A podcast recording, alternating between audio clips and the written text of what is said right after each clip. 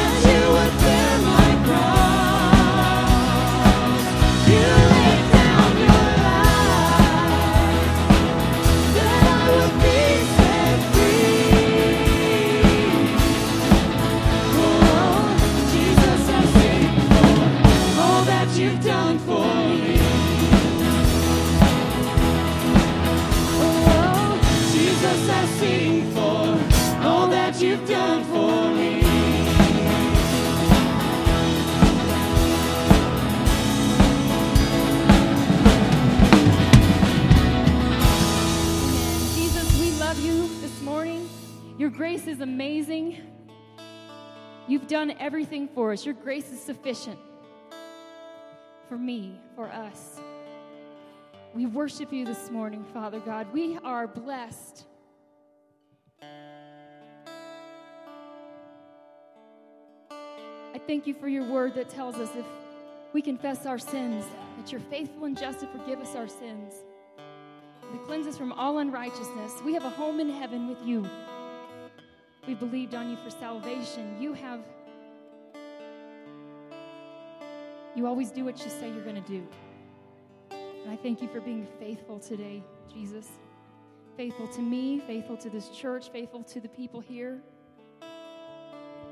We're overwhelmed this morning and we cry out and worship to you because you are worthy of all our praise.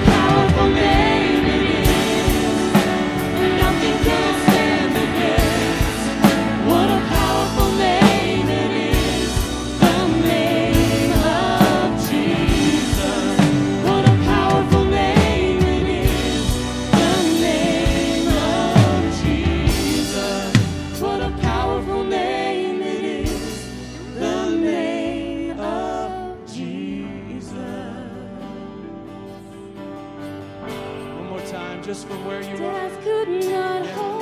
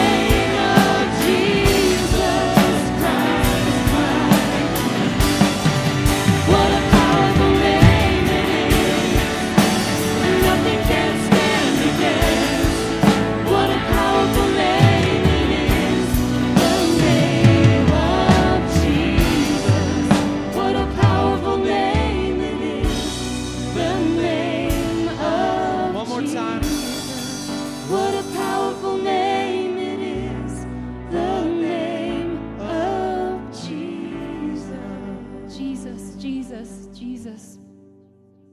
Jesus. We worship you at the name of Jesus. Every knee shall bow, every tongue shall confess that you are God.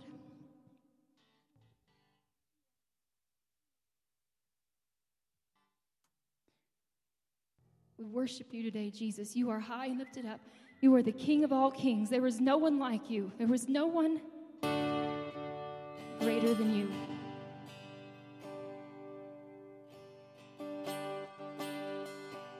We bow our hearts in worship to you.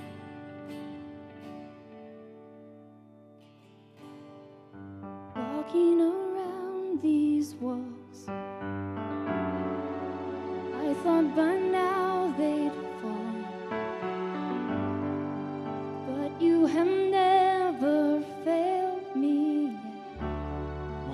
testimony today.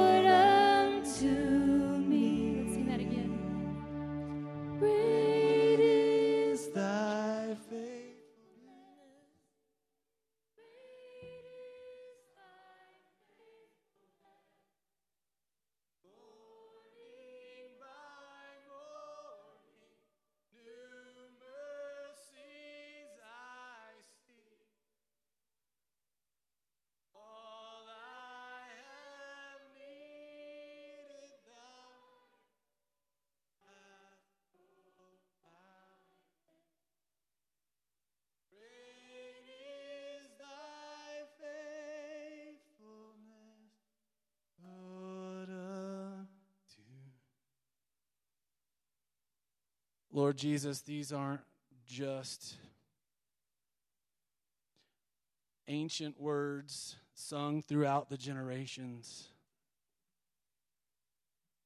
but they are real and profound truths.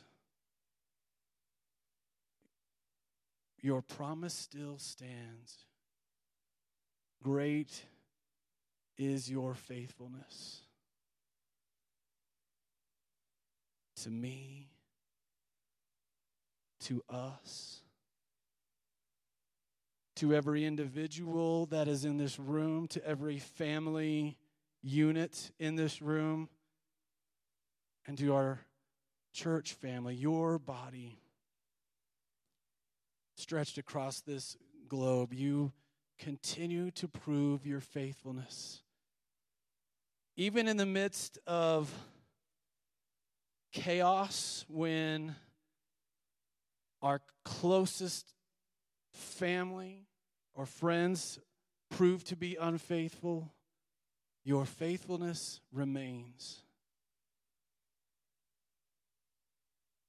And we declare this truth today. We praise you in the midst of this truth. We praise you because of it. We stand in awe of you today. You reign. You are, you are the creating, sustaining God of, of all the universe. You were that a hundred years ago, two thousand years ago, at the beginning of time, you were reigning. You have always been and always will be King of kings and Lord of lords. And we, we thank you for bringing us in the loop on this, for opening our eyes to be able to see the truth about who you are. And you have changed us. This, these truths have changed us, they've shaped us, they've molded us, and are continuing to do that. And so we honor you, we praise you, and we submit to you all that you are, all that you have for us. We are your people called by your name. And it is in the mighty, beautiful, wonderful, and powerful name of Jesus we pray. And everybody said, Men, you may be seated. And as you are doing so, I want to invite our ushers to join us because we want to continue worshiping through our giving.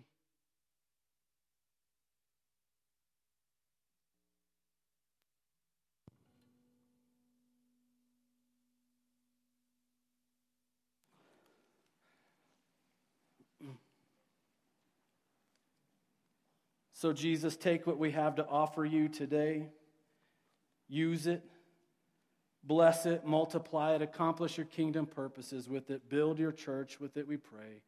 In Christ's name, amen.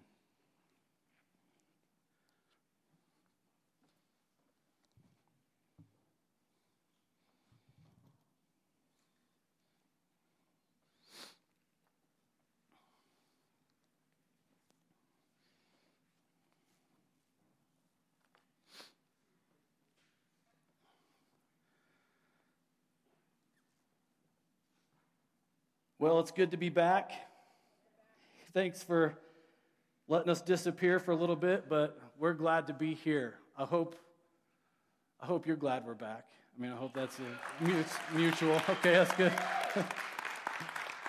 it's good that it's mutual. That's a good thing. We're kind of heading into the holiday season.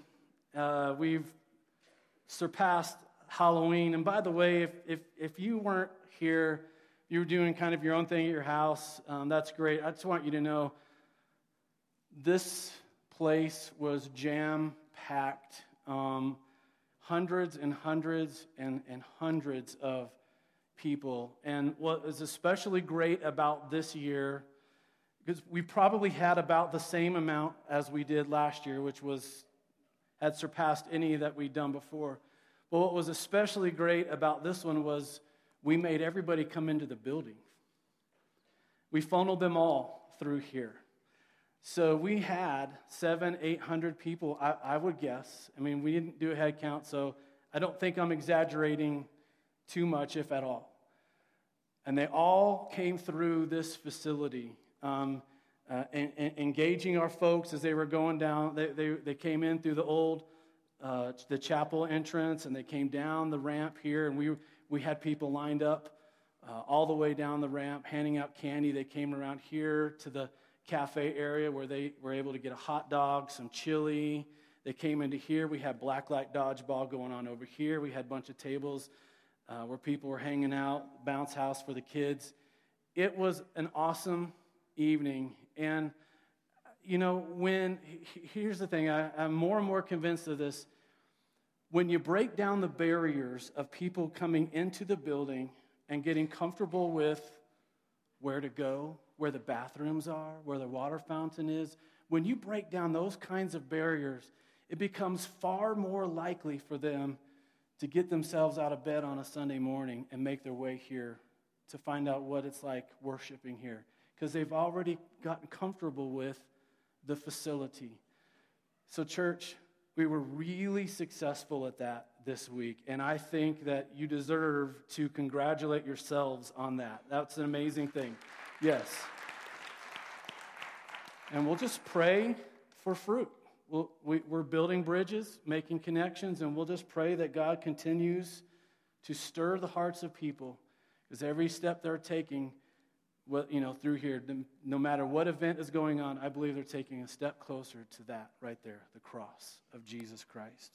I want to invite you to the book of First Kings. You'll find that right before Second Kings. First Kings chapter 18. 1 Kings chapter 18. I'm going to begin the reading right at verse 16.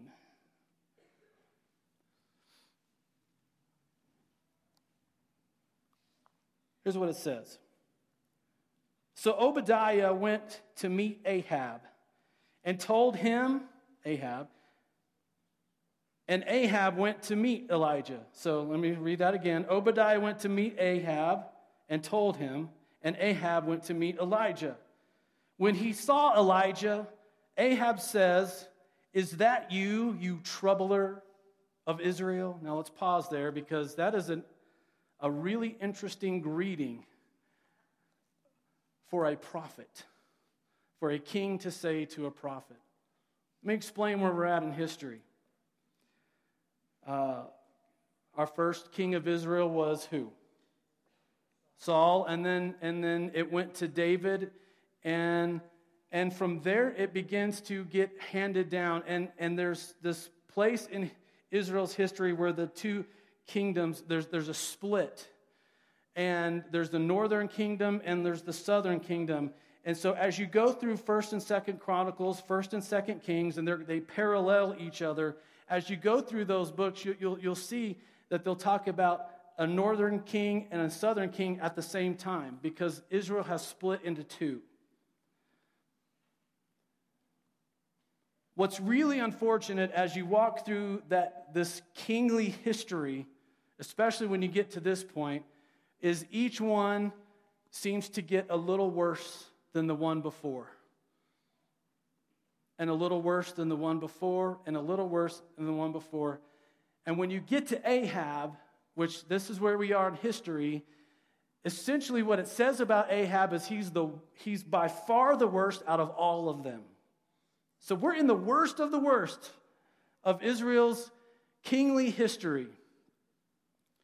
Inside of that kingly history, Elijah shows up on the scene, and it's kind of a sudden arrival.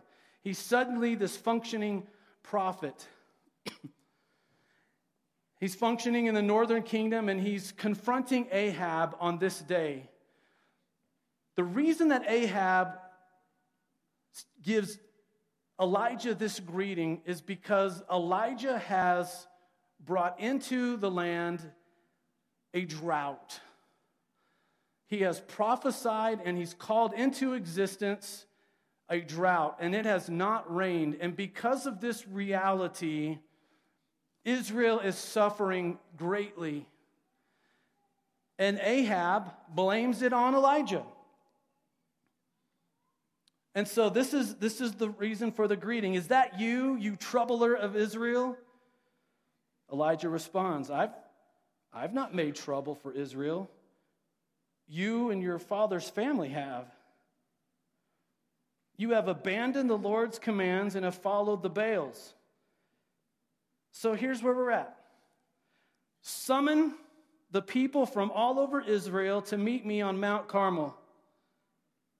And you bring your 450 prophets of Baal and the 400, and 400 prophets of Asherah who eat at Jezebel's table, and Jezebel is Ahab's wife.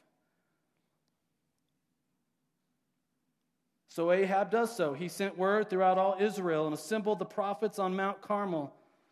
Elijah went before the people and said, and this is a key phrase here. This is a key phrase for our day, okay? Elijah says to all of Israel, whoever's in earshot, How long will you waver between two opinions?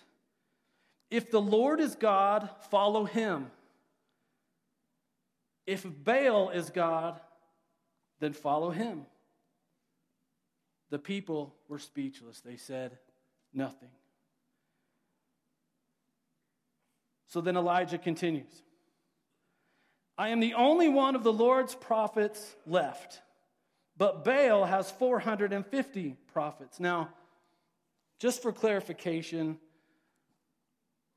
Elijah is, is he's exaggerating his reality a little bit. In fact, Obadiah, who started out our reading, is a functioning prophet at the time, faithful to the Lord. So even in, in our little passage here, we've got another one. Uh, Elijah is, he's pastorally speaking, probably, is what he's doing. I'm the only one left of the Lord's prophets. Baal has 450. So then he sets the stage. Oops, what is this? Okay. He sets the stage. Get two bulls. Baal's prophets over here, they're going to choose one for themselves. They're going to cut it into pieces, put it on the wood, and they're not going to set fire to it. Over here, I'm going to prepare one just the same. Then we're going to call on the name of our God. I will call on the name of the Lord. You call on the name of Baal. Whoever answers by fire, he is God. All the people said, Okay, what you say is good, Elijah. So the scene begins to unfold. Elijah said to the prophets of Baal, Choose one of the bulls, prepare it first, since there are so many of you. Call on the name of your God, but do not light the fire. So they took the bull given them and they prepared it. And then they began to call on the name of Baal from morning until noon. Baal, answer us, they shouted, but there was no response. No one answered.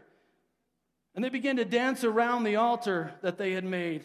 Over here, Elijah begins to talk to them, begins to taunt them a little bit. Shout louder. Surely he is a God. Perhaps he's in deep thought. Maybe he's busy or traveling. Maybe he's asleep and needs to be awakened. So they begin to shout louder and louder. They begin to slash themselves with swords and spears, as was their custom until their blood was flowing from their bodies. Midday passed. They continued their frantic prophesying until the time for the evening sacrifice. All day they've been doing this. And there was no response. No one answered. No one paid attention. So Elijah's turn. Elijah said to all the people, Come here to me.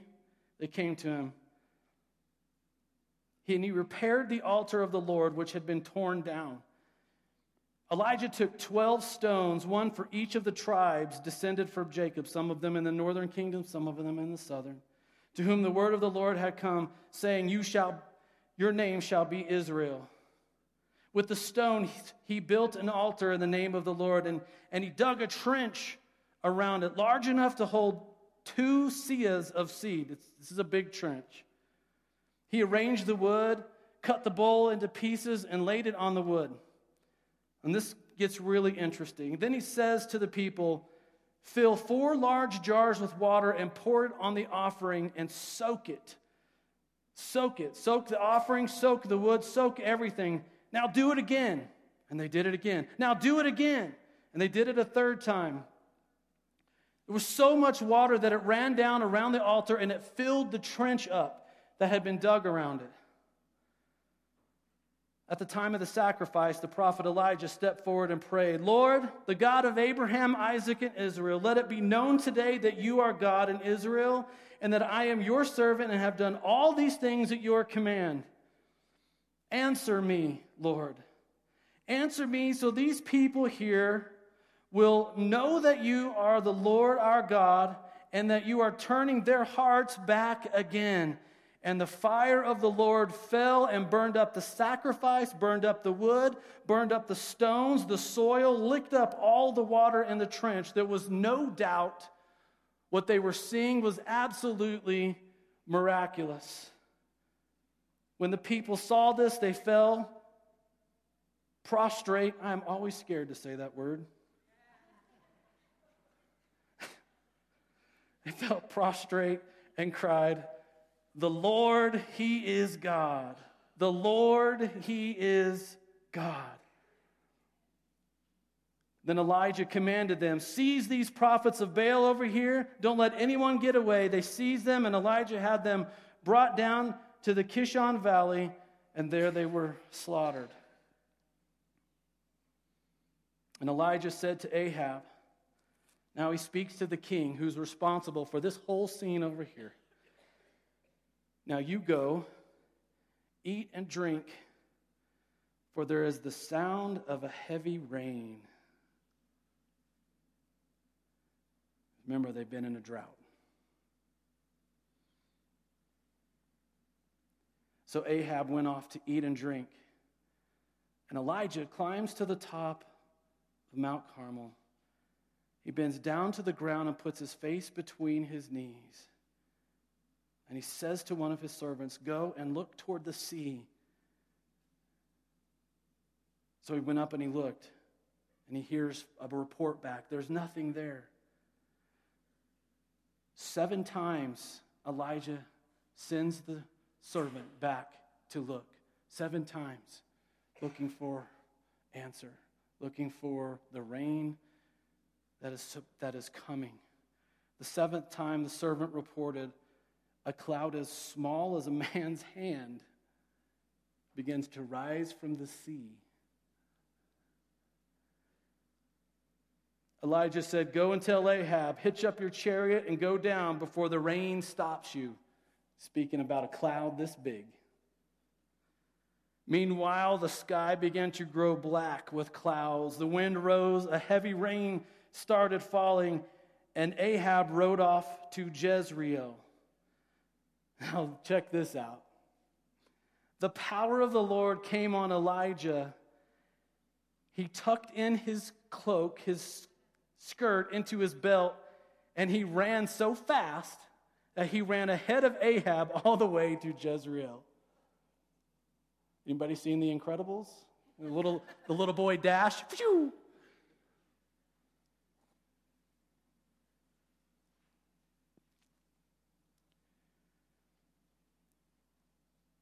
How long will you waver between two opinions? When are you going to decide who you are going to follow? Today is the day, Israel. Make a decision one way or the other. If God is God, follow him. If Baal is God, follow him. You know, this decision that Israel had to make that day is really a decision that we're still making today. It's a declaration that, that comes before us just as it did before them. Who are we going to follow? Who are we going to follow? If I'm going to be a follower, who am I going to be following? Whose name will I be called by? We're here today because we are called by the name of Jesus. We are Christians. I'm going to assume that that is your story just like it is my story. If you're not yet a Christian, you're here because you're interested in it, you're intrigued by it, maybe you're seeking it out, wondering what it's about. Jesus told us very simply pick up your cross every day and follow me. In, insinuating, mm, not really insinuating, he pretty much just flat out said it. It's a daily decision that we are going to have to make. I'm assuming if we're all Christians in here, that means that you have a testimony. You have a moment in time where you determined for yourself you were going to be a follower of Christ. You have a moment in time that you can point back to where you acknowledged that you were a sinner, needed to be saved, and that Jesus was the only Savior that could take care of business for you, and you gave your life to Him. That is your testimony. I'm assuming we all have one of those in this room today. That makes you a follower of Christ. But are you in the habit of picking up your cross every day and following Him? It's really a curious question because it can be one of those things where we can go days and days, maybe weeks and weeks, months and months, maybe even years, and we don't consider picking up our cross that day. We have our testimony that we lean on, and we just kind of lean on that, and, and we sort of float around as followers. But yet, he made it very clear we're to do this kind of a thing every single day pick up our cross and follow him. What does it mean? What does that mean, pick up? Because we're not walking around with crosses on our shoulders.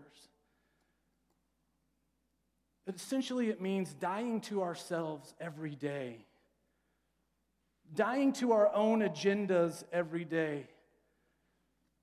Mean, has that been something that you've been doing? Has that been a regular practice of yours?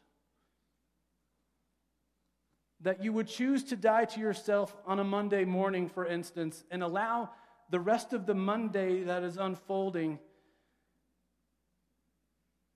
to be a, a, a, a followership.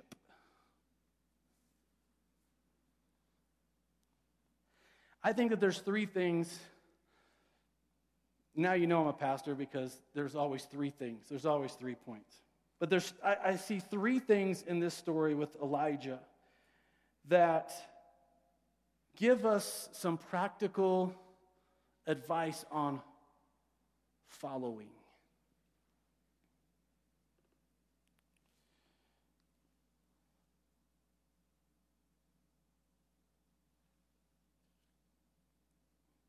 First thing is this a word we call righteousness. It's a very churchy word. Essentially means doing the right thing. Now, Elijah claims that he's the only one doing the right thing. He's it. Baal has all these hundreds of, of, of people working on his behalf. He's the only one. Nonetheless, even though it's a little bit of an exaggeration, and he's going to find out soon, the Lord is going to reveal to him that there's 7,000 in Israel that are following God. So he's not even close to being the only one, but this is his perception. This is the way he feels in, in this time frame, in, in this space. Nonetheless, he's doing the right thing.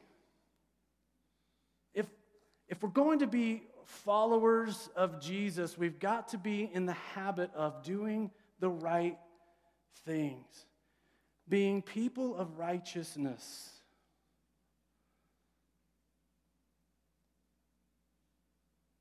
So, in just a couple, eh, eh, with, just a, a couple of moments of just self reflection, what does your business practices look like? What does your private life look like? Your home life? All the different hats that you wear, the different roles that you find yourself in.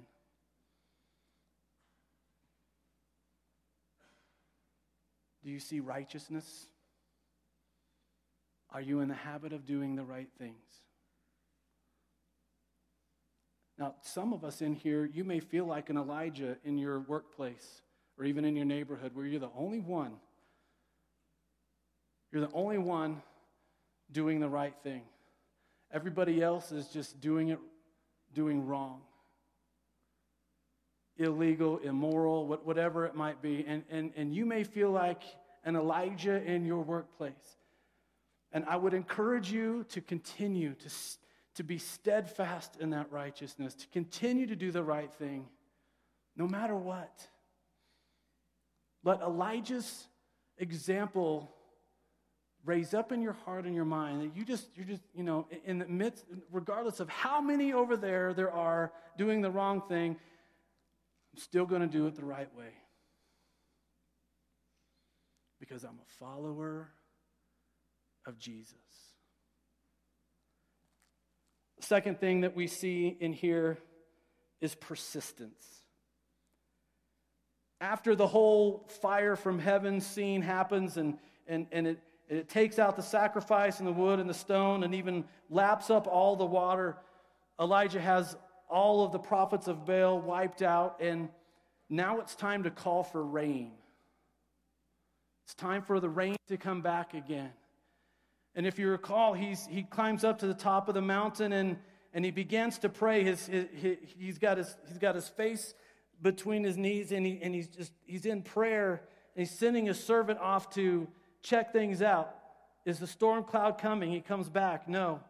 And there's a persistence in this prayer. It's seven times until finally there's just a, a cloud the size of a human hand that can be seen coming up from the sea. there, this is not a sprint. This thing called following Jesus is not a 50 yard dash. This is a very long marathon, and we don't know when the end of this marathon will happen for us. We don't know when we're going to cross that finish line, so to speak. And there needs to be steadfastness in our hearts and in our minds and in our spirits in regards to this thing called following Jesus. And a persistence in our prayer life. I'm just thinking, thinking of, of your set of circumstances right now. What is, what is a significant burden on your heart and your mind? Something that you're needing to pray for? And are you willing to take Elijah's position here with the kind of persistence until you just begin to see that answer starting to show up? Now, let me say this. With our prayer requests, we have a tendency to instruct God on how he should answer it. Right? We have a tendency to show up with our prayer requests with assumptions about how the answers should come, when they should come, how they should come, what they should look like, and what the end results will be. But let me just remind us that we are not God. We are not the sovereign ones here. We are not the all knowing ones here. We are finite. So let's allow God to answer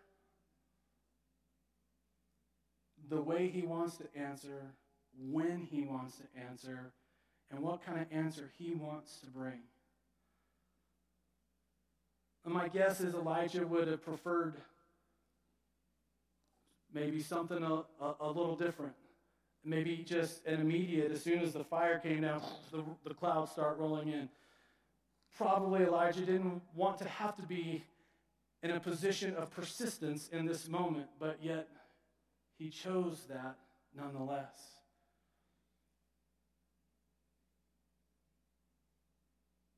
Persistence, church, steadfastness,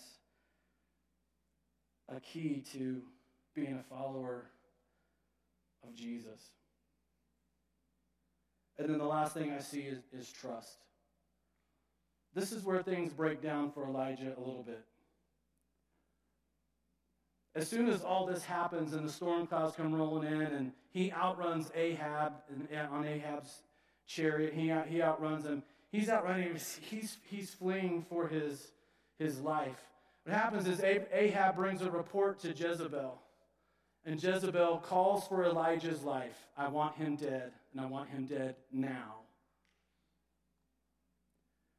Now, folks, after all that has just happened publicly, you would think that Elijah could just stand there and go, go ahead and try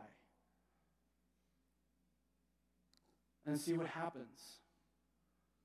But he doesn't. He goes running for his life out of fear things break down a little bit for Elijah here when it, when it comes to trust. Now, God redeems it, and there's a, there's a powerful encounter that Elijah has 40 days later up, up on Mount Horeb, where the voice of the Lord comes to Elijah.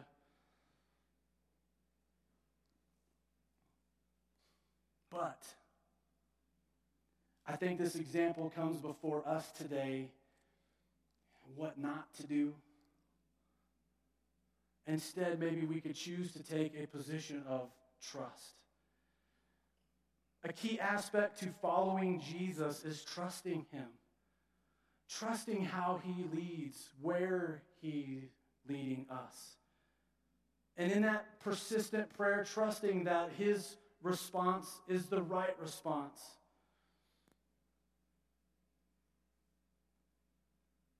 we have a tendency to lean on our own understanding. But Scripture tells us that in all our ways we are to acknowledge Him so that He can direct our paths. This is, this is what the life of a follower of Jesus should look like. Trusting Him, being steadfast and persistent in our, in, in, in our walk, and, and, and being in the habit of doing the right things. The right things, even when we may be the only ones our circle living life that way. With your heads bowed, Jesus, Elijah's story. It's a great one. It's one we love to look at. Lots of really interesting and powerful things that we see in this story. And yet, Elijah's story comes before us with some examples, some, some teaching points for us,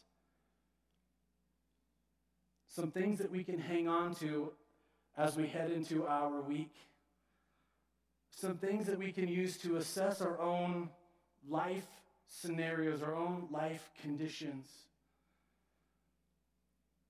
We're on a journey with you, and it's a, it's, it's a long journey, it's, it's, it's a marathon. And we have chosen to follow you. And so I'm asking, Holy Spirit, that you will continue to reveal things about our lives that become hindrances to us following you. So many of the hindrances can come inside of or under the umbrella of righteousness, of, of doing the right thing. I'm asking, Holy Spirit, you will give us courage to release the things that are unrighteous in our lives, to repent of whatever needs to be repented of to turn away from whatever needs to be turned away from. Essentially, making a declaration we're not going to waver anymore about this whole following thing. We are following you, we are followers of you. and allowing that reality, that paradigm to truly define us, label us, shape, and even remake us. And from that place, persistence and trust will just be it's just going to be the way we do life because we are your followers. Thank you for what you have done, what you're even accomplishing right now in this moment, and I thank you in advance for what you are going to do. In Christ's name we all pray, and everybody said, Amen. Um, so I think we're having a party, um, a, a, potluck. You may have come today uh, and, you know, visiting, popping in or whatever. Everybody is, is welcome to stay. Even if you didn't show up with anything, uh, you can stay and eat, or City Market's so close, you can run over, grab something, bring it back. Happens uh, every time we do potluck. There are people doing that. That's fine too. We're all invited to stay. Um, and the instruction that comes before us, and correct me if I'm wrong, Lisa, is we could use as many helpers as possible to kind of spread the tables out and get chairs around them. And there's a group of ladies already designated that are going to bring the food out of the kitchen just to minimize the chaos in the kitchen. Perfect. Okay, so that's it. Uh, I want to invite you to stand with me. I want to say a blessing over you and a blessing over our food, and then we will just begin to eat as soon as it's set out and ready for us. And I know somebody brought fried chicken. I'm confident of that. Confident. May the Lord bless you and keep you. May the Lord make his face to shine on you. May he be gracious to you. May he fill you with his peace and his empowerment this week. Have an amazing one. And Jesus, bless our food and our conversation and empower us as we head into the week. Love you all, and let's eat.